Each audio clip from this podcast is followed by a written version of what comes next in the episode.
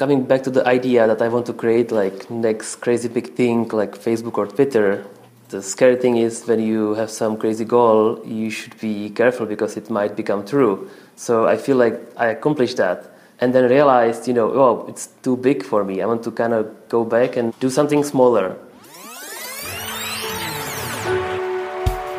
Podcast listener, even if you are alone in your entrepreneurial journey, know that today, right now in your earbuds, you are joined by thousands of entrepreneurs from all around the globe seeking to grow better, more profitable location independent businesses.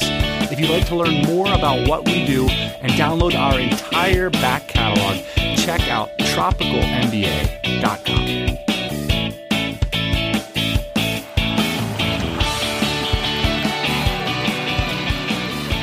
Ian, there's a version of the entrepreneurial journey that I think a lot of us fantasize about, particularly when we're broke, you know, tinkering around in front of our laptops in an apartment where we struggle to pay the rent. We imagine that we are going to put our idea on the internet, and someday that idea will be worth millions of dollars. What a dream. That's what today's guest has done. And so we're going to get into the story. This is someone that we know very well. His name's Simon Payne, and he is the co founder of lead pages. Now, if you don't know what lead pages is, it is the preeminent software, I think that's fair to say, in landing pages. So when you go to a website and there's a pretty looking opt in box there asking for your email address, there's a very good chance that that was generated with Leadpages. Now, I recently got the chance to spend some time with Simon in the beautiful Czech Republic. He hosts an annual meetup for DCers there. That's members of the Dynamite Circle. And I got a soft spot for Simon because I knew him way before this journey. We met him many, many years ago, actually, where the Dynamite Circle was incepted. Do you remember this, Ian? Very well. Yeah. We met on a little island in the Philippines. Yeah. And at the time, part of me wants to say, you never would have guessed this random guy in the Philippines would someday found this company that's worth millions of dollars and has over 100 employees and all these things. But you know what? I kind of think that we would have thought that, that of Simon. yeah, Simon's a very interesting character. I think when he was over in the Philippines on that trip, he was also practicing martial arts, and he had figured out a way to break into the local martial arts scene, which is didn't seem like a very easy thing to do. Stick fighting. I had a feeling this guy was going places. You undersell it when you say stick fighting. Those sticks are just representations of killing weaponry. Yeah. so let's not undersell this. This was a martial art that is particularly brutal. We'll just let Simon start the story there. By the way, if you want to check out the show notes for this episode, you can go to tropicalmba.com slash convertplayer, which is the name of Simon's new project, and that'll be at convertplayer.com.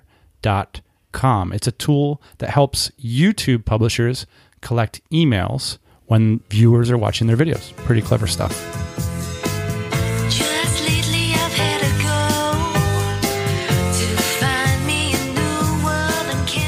Yeah, I was doing it for more than 15 years. I was fencing with all kind of weapons, from swords to knives to all kind of weird different things you can use to hurt people. And then at some point, I felt like I reached the point where I get enough of training here in Europe, and I want to go more and deeper and find somebody else who can teach me more. And that's why I decided to go to Philippines, where this martial art called Eskrima is originally from this martial art in the Philippines is famous for training like US special forces because it's not one of these like find your purpose kind of martial arts. It's specifically designed to kill people as fast as possible. Yes, that's pretty much the description they gave me and I thought it's bullshit and then a few months later I realized they were actually not kidding. so these are like the only martial artists in the world that it's okay to have a pot belly and drink beer and stuff because as long as you know where to hit the other person, you win the fight. Yes, they said that's their only way to survive because other people probably train harder and they probably know other things and more tricks. So they only need to focus on doing one thing really, really well because when the time comes, they need to be really fast and effective. In your professional life, where are you at this point when you're in the South Philippines? I mean, do you have a job? Do you have any money? What's going on in your life? That was the time when I just was like halfway through four hour work week and I quit my corporate job maybe like two months ago and I realized I have no idea what to do with my life. So the only like passion goal I could think of, which was this martial art goal, and that's why I decided to travel to south of Philippines. You're learning how to kill people on a very desolate island in the Philippines. How did it come together that we met? It was purely by accident. I didn't pick Philippines only for the martial art purpose. I also at the time was in touch with Sebastian Marshall and he sent me a link to your podcast and he said, Hey, these two guys are the guys I'm listening to. You should check them out. I was like, oh, that's cool. One more reason to go to Philippines. Maybe they will be there at the same time. Because it looks like a complete bullshit to me, but I need to discover what's behind that. I would like to know what's the real story.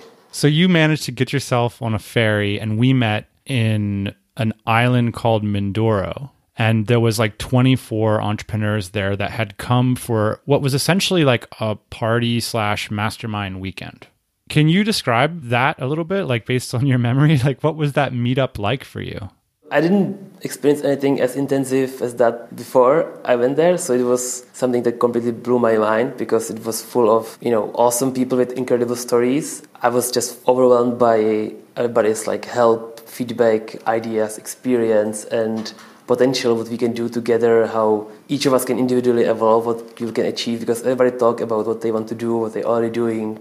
I really enjoyed that. To me, it's strange to think like why it was such a random thing to all be there in such a remote place. Maybe it was partly the fact that it was so remote that the people were so interesting. Yeah, I just got to jump in here to say that I'm pretty sure that circle of all of us entrepreneurs sitting around was like the idea in our heads when we said dynamite circle. This is how most companies get named in a very lame fashion. We're literally sitting around in a circle trying to think of explosive ideas. And we're like, oh, how about the Dynamite Circle group? The group is way cooler than the name, by the way. I'll tell you what, though, there was an incredible energy to it. I remember like that recognition of sitting across from people is like, whoa, these are my people. They're being honest with me. We're digging in together. And it was a start of something that's been really, really special. It was right thereafter that we took everybody that was at that meetup on that porch and invited them into a private forum. And since that day, I mean, people have been growing serious businesses out of these connections they're making. It's astonishing to see how much we've grown together and grown with each other in many cases. I remember first after a few months of DC Forum, I was pretty sad because new members joined.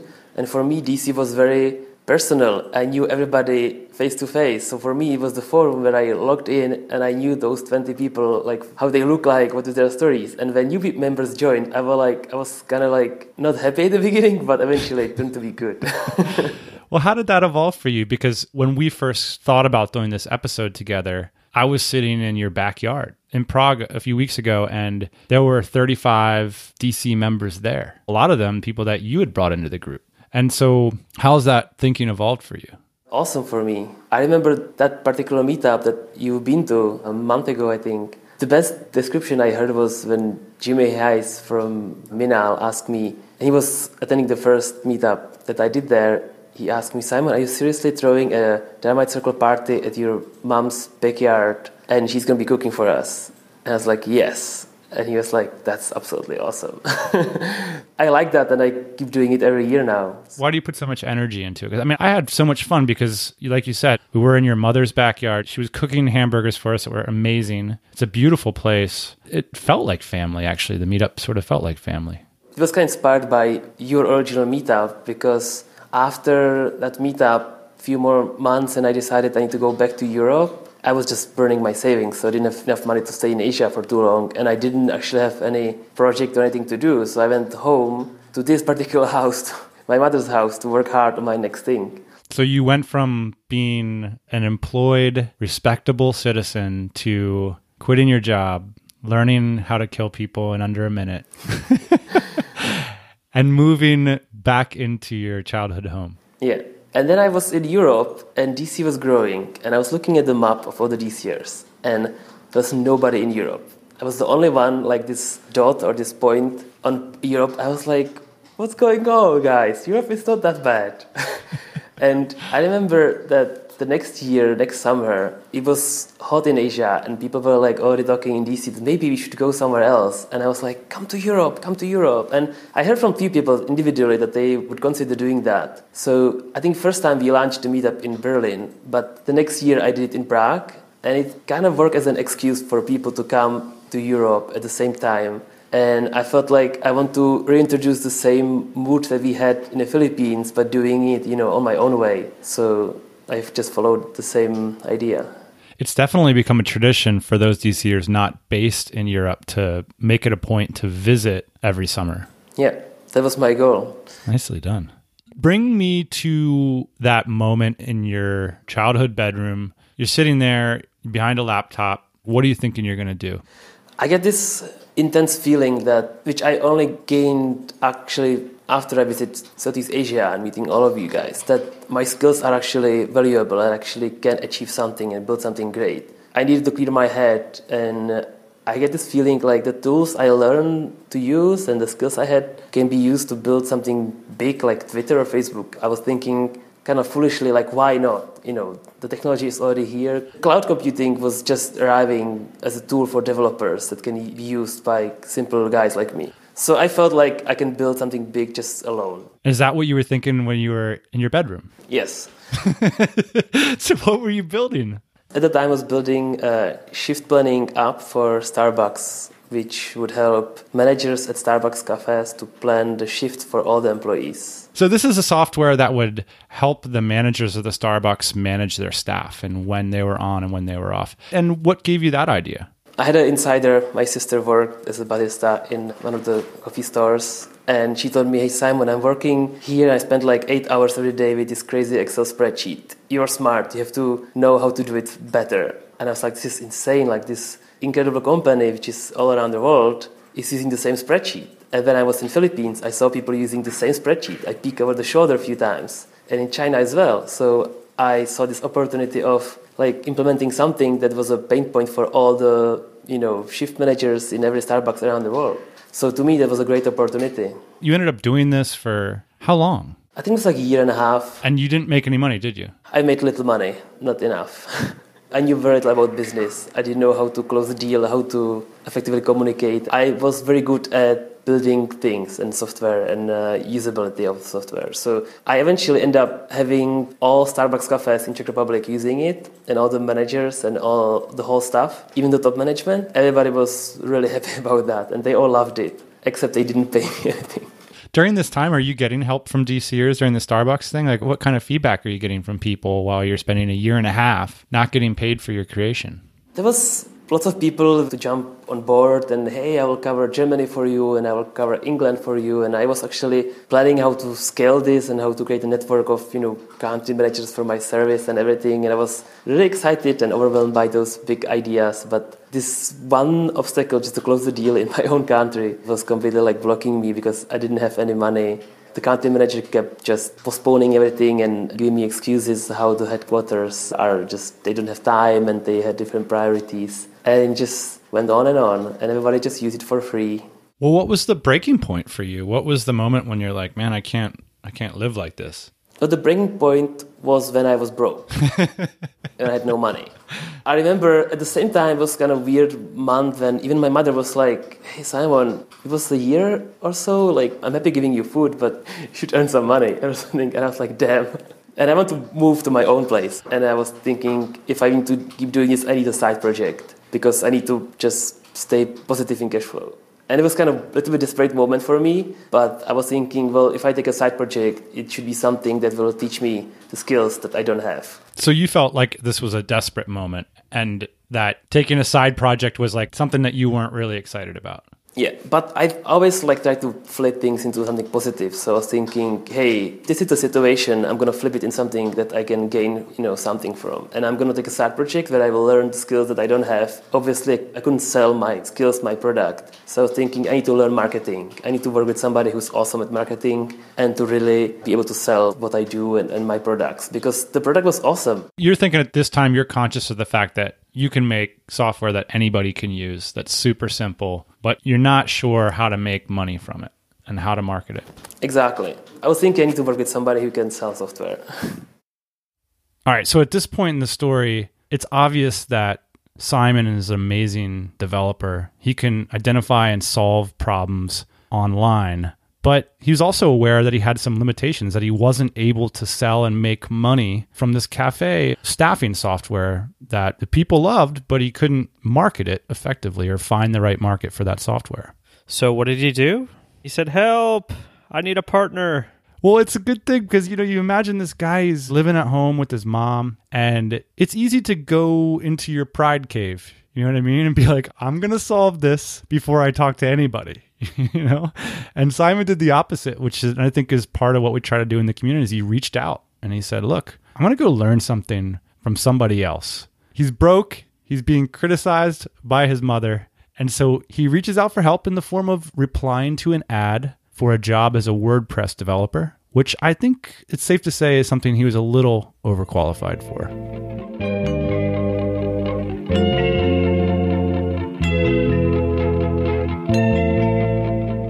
I look at it and I was thinking like, well, I should actually listen to my motivation goal that I'm going to learn something, even if I do something that might not be super fun. And I immediately struck me that the wording on the post was really good. The messaging, the copy that they wrote was really nicely written and really clear. And I was like, this, this somehow like communicates really well. The other posts were not so interesting. And I went to some of their marketing materials and I see like these guys are actually selling stuff and really well. And they caught my attention and I was super skeptic. I think they listed something like 15 things this developer needs to have, which I kind of like, you know, it's like 15 things that seems like a long list. So I replied, "Hey, I got like 30 things that you might want." Wait, you replied and you said I have 30 things? yeah. So the job was WordPress developer needed. You reply and you say, I'm pretty much way better than you're asking for, so you should hire me. Yes, I was super arrogant, but in a nicely way, in a self-confident way, because I felt like I can help them, but I don't want to be just another like, you know, poor WordPress designer. And so it turned out that the people behind this post was actually Clay Collins, Yes. who he's famous on the internet. He was famous at the time. Did you know who he was when you applied to this job? No, I had no idea. It's worth briefly saying that Clay Collins is the CEO and one of the three co founders of Lead Pages. But we all knew Clay before this. Clay was, I would say, like similar to what we're doing. He had a podcast, he had a really compelling blog, and he was selling training, like marketing training to entrepreneurs at the time. Right. I think it's just interesting as a background to see like how people's careers can evolve. I mean, it was obvious that Clay was super smart and talented. It's interesting to see how this connection that they made created something bigger than the sum of its parts. Yeah, and just the trajectory of Clay too, just from watching him evolve in his career, it's a pretty natural progression, I think, that he is now running this company that basically has marketing software. He didn't do a complete 180 from where he was at. I think this is a summation of what he's been working on all along. You're right. And well, I don't know if Clay would say this, but I remember reading his blog posts. He would write these epic blog posts. You know, he was one of the original marketing bloggers that I had followed. And I could see like more established business people like looking at his blog posts and being like, who's this guy talking about marketing or whatever, you know? And the lesson is is that like if you stick at it and if you know your stuff, you can open yourself up to these incredible opportunities. In other words, it was interesting to see him from the beginning. You know what I mean? He wasn't always the CEO of a big company worth millions and millions of dollars. And so it's a story of inspiration. That's what it is. I'm inspired. By the way, while we're talking about the news here, Lead Pages recently acquired Rob Walling's Drip. I mean, that's how much of a behemoth this thing has become that it goes out and acquires companies that are quite successful. Yeah, and if you want to hear about that journey, Rob and Mike detail it on their podcast, Startups for the Rest of Us. And we will link to that episode on our show notes, which if you click on your phone, you might be able to see them, but they'll also be at tropicalmba.com slash convert player. When you start to go back and forth, do you realize it at that point, or the whole time you're just like, yeah, this is just a WordPress gig. I'm the man. Hire me.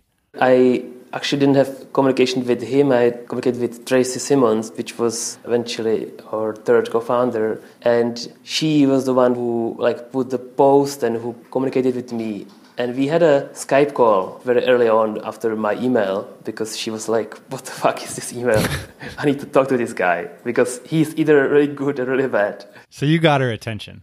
And we jumped on a Skype call and I had just incredible one hour call with her, which was very like brutal honest. She loved it and I loved what she had to offer. What was so honest about it? I mean, what were you guys sharing with each other? I don't remember precisely, but it was something in a way that I will help you to build some WordPress stuff, but at some point we have to build something, you know, bigger together, bigger than just WordPress.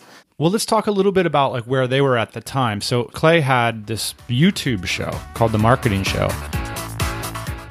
Hello, everyone. My name is Clay Collins, and in this episode of The Marketing Show, I'm going to be giving you the world's best double opt in confirmation page. I'm going to show you how it works, I'm going to show you why it works, and I'm going to be offering you the opportunity for us to redesign one of your landing pages. That's what you have to look forward to in this episode of The Marketing Show.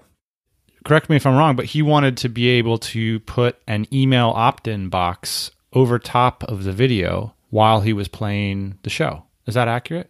Yes, that was one of the things. Yeah, that was the time when he had this idea, and he was already kind of like well known in marketing circles. Obviously, I had no idea, but he was already kind of like famous, and people like loved this video. And he actually helped people. He had like full setup business all around information products that help people to do their own marketing. Was it the video or was it the lead page that was the welcome gate? I think the first thing that motivated him and Tracy to move away from information products to software was that he was honestly trying to help people to do better marketing. But people were not reading those ebooks and not watching those videos. And it was kind of frustrating when you feel like you got something really cool that would actually help people and people are not following your advice. So So at the time Clay was a coach and then he was an instructor so he would create materials for people to improve their businesses. Yeah. and then he was like look only 10% of the people that buy this like implement it in their business so why don't i make a tool? Something like that, yeah. and one of those tools was welcome gate That was the first thing I did, yeah. okay so i remember welcome gate because you would go to, to mixergy. It was like the biggest business podcast. Everybody listened to it. And when you would go to the website it would kind of like interrupt you a little bit and say hey like welcome to mixergy. Do you want to get this program, all you got to do is give us your email address. And at the time, like there was no way to really do that on the internet, on your own website. That was the idea when what we talk about with Clay is that if you actually give people software which can give them boundaries, how to not to screw up, but on the other way, allow them to do something that already works and is proven, they would greatly benefit from that. So this thing, this welcome gate was only possible to set up if you had a developer. And with Clay, I think it was the first week I worked with him, I developed this plugin which helped you to do it on your own site in WordPress in a matter of like, you know, a few seconds. How did that first few weeks go building that stuff for them? Were you just like the hired gun and they were just paying you hourly or how did it work? I think it was paid weekly or something like that. They already made very clear that they don't want somebody like part time, they want somebody like full time and will work with them for possibly several years. They don't want to hire somebody just for a few months. I think it's safe to say that between your creative genius with technology and Clay's marketing knowledge and audience, is it fair to say that that was kind of like it sparked a fire? Yeah, but it's not the whole picture. There was a third element. It was Tracy because me and Clay, we were like those crazy two kids doing this weird conflict between technology and marketing, always like half arguing how to do stuff. While she was running things, she was the operations of everything, accounting, business, and she was the one who actually made the business work as a business. We were the crazy two kids just you know playing with our tools. So the three of us together was insane balance that most people, you know, don't have. That was a really great combination. And know that there's so many people listening to this show that remember Welcome Gate. Like it was an important product in the space. It really changed what publishers could do. At what point were you like, "Oh shit, we've got something"? You know what I mean? At what point did it come from like, "Yeah, we're going to work together for a while" to like, "Oh man, my life might change"? I think before every product that I launched with Clay, I was always skeptic, and he had to like prove to me it actually works, which was this weird like clash. Which I wasn't so skeptic that I would actually stop him, even though I sometimes told him even lead pages was a bad idea. Bring me to that argument because lead pages now everybody knows about lead pages. You thought it was a bad idea. This is great. So why did you think it was a bad idea? I thought even the welcome gate was a bad idea because I'm a developer. I see what needs to be done to set it up like on my own, and I see like 15 minutes, half an hour, two hours. I was thinking like anybody can obviously do that, and if they don't know how, they would Google how. And then I realized, shit, these people actually don't have time to do that. So when we created the first plugin welcome gate and launched it for free, and we had this great success, I was like, wow, we're actually helping people. That's great feeling. And I didn't know that. So I felt like this is a great combination because Clay can communicate with people and I can help them with my skills. And together, somehow it just worked. So there was this sense that he saw markets where you didn't see them, I guess. Yeah. But I was always reminding myself that's why I joined him because I need to learn how to do marketing myself because I obviously didn't understand the market. So I was never really loud about what he should be doing. I was just thinking, you know, hey, this sounds weird, but let's try it. So was there a moment for you guys when you kind of all three of you looked at each other and you were like, oh my goodness, like we've created a monster. We've really done something here? Or was it more gradual? It was more gradual, but I think we had this excitement like from the day one. I think like two three weeks later i even went back to tracy. I told her like tracy this is really weird. Like i think you have really weird like hiring standards because you hired me after one skype call and that's just not good. We can't be hiring people like that. And i didn't know who she was and she just smiled and told me simon i worked 25 years in hr i had thousands of interviews i never ever heard anybody after one skype call you are the first one and I felt like both really proud and both really silly for telling her how to do her stuff. We had this weird excitement, weird chemistry among the three of us from the beginning. It was working really well. How long in total did you end up staying with Lead Pages? A little bit over four years. So it started with the three of you, and what did the company look like when you left a few months ago? I think it was about 150 employees. And what was your role throughout those four years? my roles changed to so many different levels. I started working from as a WordPress designer, a developer, and eventually made it to co-founder, to CTO, software architect, different technical roles, and from managing to more technical and architectural positions. Do you care about money? Is that why you did this? Because you were broke when you got involved with this company that some of the most famous investors in Silicon Valley invested millions of dollars in. That seems like a crazy ride. Just a few years from like your bedroom to needing to pay the rent to millions of dollars in investments. No, I don't think I've, i was ever motivated by money. For me, it was always the number, which is why Clay was doing the marketing and I was doing the technical side because he, he was driven by money and, and, by numbers and we all needed the numbers to be positive so that we can all you know survive and he did a great job. But for me it was more even though like creating tools for marketers at the beginning didn't seem like a you know exciting thing then I realized I can with my skills create tools that will like change people's lives in a way that it will help them build their businesses and achieve stuff and that felt really exciting. So for me it was always the excitement and building something that would be helpful to people was the thing that drove me all the time. So, why walk away from lead pages? It's doing better than ever. You guys just acquired Drip. Like, there's so many exciting things going on with lead pages. Why leave it behind? I feel like I learned so many new things, and I also learned what I always been really great at. And I am really good at building things from scratch, like taking some idea or tool and almost overnight or a weekend or a month building a new tool. And I always did that at lead pages. Every new feature or new thing that I created was usually kind of like solo project. And I realized at this company of this scale, I'm not as useful. And I didn't enjoy so much the management and the higher roles. I really wanted to be hands down with the product, with the tool, and crafting it with my own hands. And uh, the more people you have, the more kind of like high level you have to go in a way that you actually don't write any code anymore. Do you mind sharing like how did it go with Clay and Tracy? It must have been hard to tell them that you're going to walk. The company got so big that I think I didn't talk with them for a month already. So we were like already like pretty distant with all of us being so busy with parts of the company. So they understood. I see. They were a bit sad. It was nothing dramatic. It was pretty nice departure, very friendly. They still support me. What's it feel like now? I mean, you kind of did what everybody dreams of doing, more or less, when you get into the entrepreneurial game. You co founded a high growth startup that got investment at a stunningly successful company. Can you share like what's it feel like to be on the other side of that? That's kind of what coming back to the idea that I want to create like next crazy big thing like Facebook or Twitter. The scary thing is when you have some crazy goal, you should be careful because it might become true. So I feel like I accomplished that and then realized, you know, oh, it's too big for me. I want to kind of go back and do something smaller with more control, more fun for me as a technical person, something I can kind of play with. And a little bit also, I felt like I want to try on my own how is it to actually launch and market software on my own.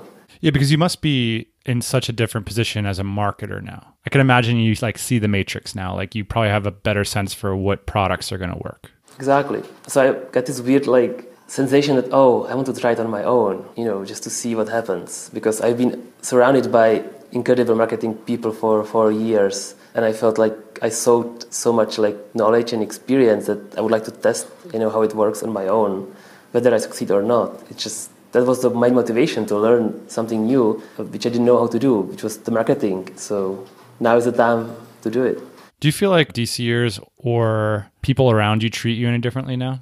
Yeah, I guess they do. Yeah. Well, my true friends and the people that even some of the original gangsters, they still behave to me the same, you know. We have to explain what original gangster means. Original gangster was anyone who was on that island when you started DC and this whole community. So Ian doesn't treat you any differently. it's weird because people like Ian, they I get their respect, you know, from the very beginning. That was pretty awesome. So that didn't change. Some people they say, "Oh, Leadpages," and they don't actually know who I am. So I really appreciate those people who take the time to get to know me.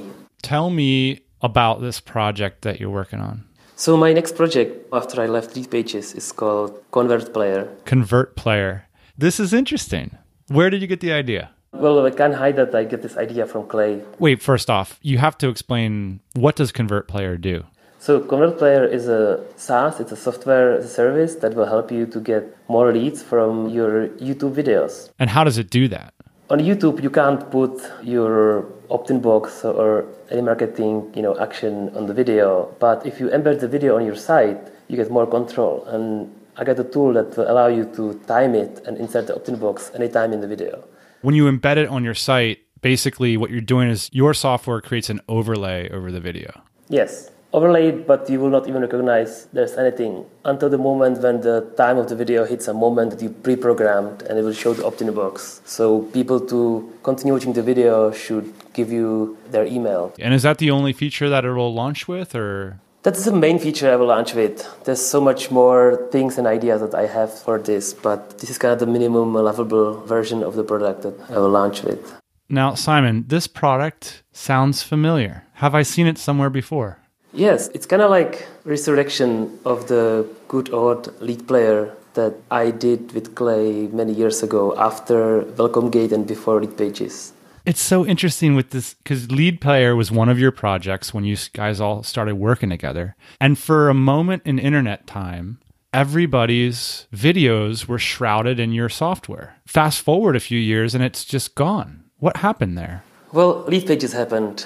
It was just such a great opportunity, and we didn't have the time and the focus to even maintain it on a site. We were looking for like a laser focus on our next big thing, which was Leadpages. So we couldn't spend time on lead player. So we had to shut it down, and it was a really hard decision. We talked about it really long, and eventually we moved on. But the idea of Leadplayer stayed in my head for all those years because I loved that product. I was working on it for almost a year, I think. I just kept thinking like I need to do it again and much better. So how are you going to do it differently? I'm assuming you're not looking for investors. No, I'm going to be fully bootstrapped and I completely rewritten the code from scratch. I didn't even look at the old code or anything. I just went with the idea that I need to put this opt-in box on a YouTube video again, but in a more like stable and professional way. Then I will use my skills as a completely newbie marketer to try to promote it and launch it on my own.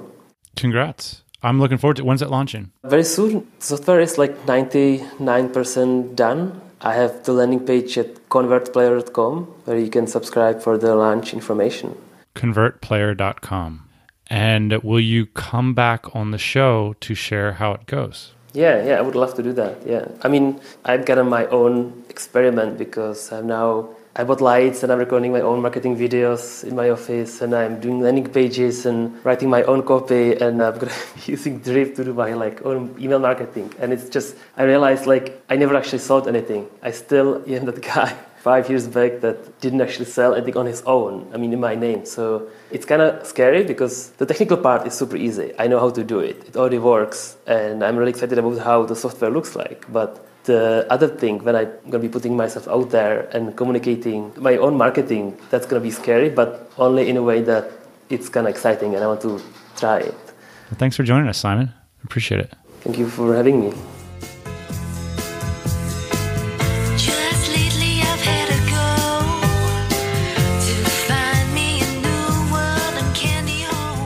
Yeah, first off, congratulations to Simon for just being on an incredible ride and for launching convertplayer.com. I feel like Simon is a little bit of the Midas touch kind of guy. You know, like when you use his software, it's so simple, it's so intuitive. And, you know, this software used to exist in the past. You know, there was a brief period there where you go to YouTube videos on people's blogs and they were asking you to opt in. It makes so much sense. I was not aware that Leadpages had discontinued that software. And by the way, shame on you for not having. I'm going to blame you for not having Simon on the show for the past five years. Well, I've like traveled to his country just specifically to visit with him. So it's not that I don't like Simon. It's just that the time hasn't been appropriate. But now, obviously, the time is appropriate. So, Simon, thank you for being on the show. Thank you, Simon. We look forward to returning to your beautiful country and abode. If you're interested in checking out what Simon's up to, do check out convertplayer.com or check out this post, tropicalmba.com slash convertplayer. We will be back next Thursday morning. See you then, boss man. See ya. Hey, thanks for listening to the Tropical MBA podcast. You can go to tropicalmba.com, get access to hundreds of back episodes and all kinds of other goodies. Load up your iPod. That is the cheapest way to fly business class on your next international flight. We will see you next Thursday morning, 8 a.m. Eastern Standard Time.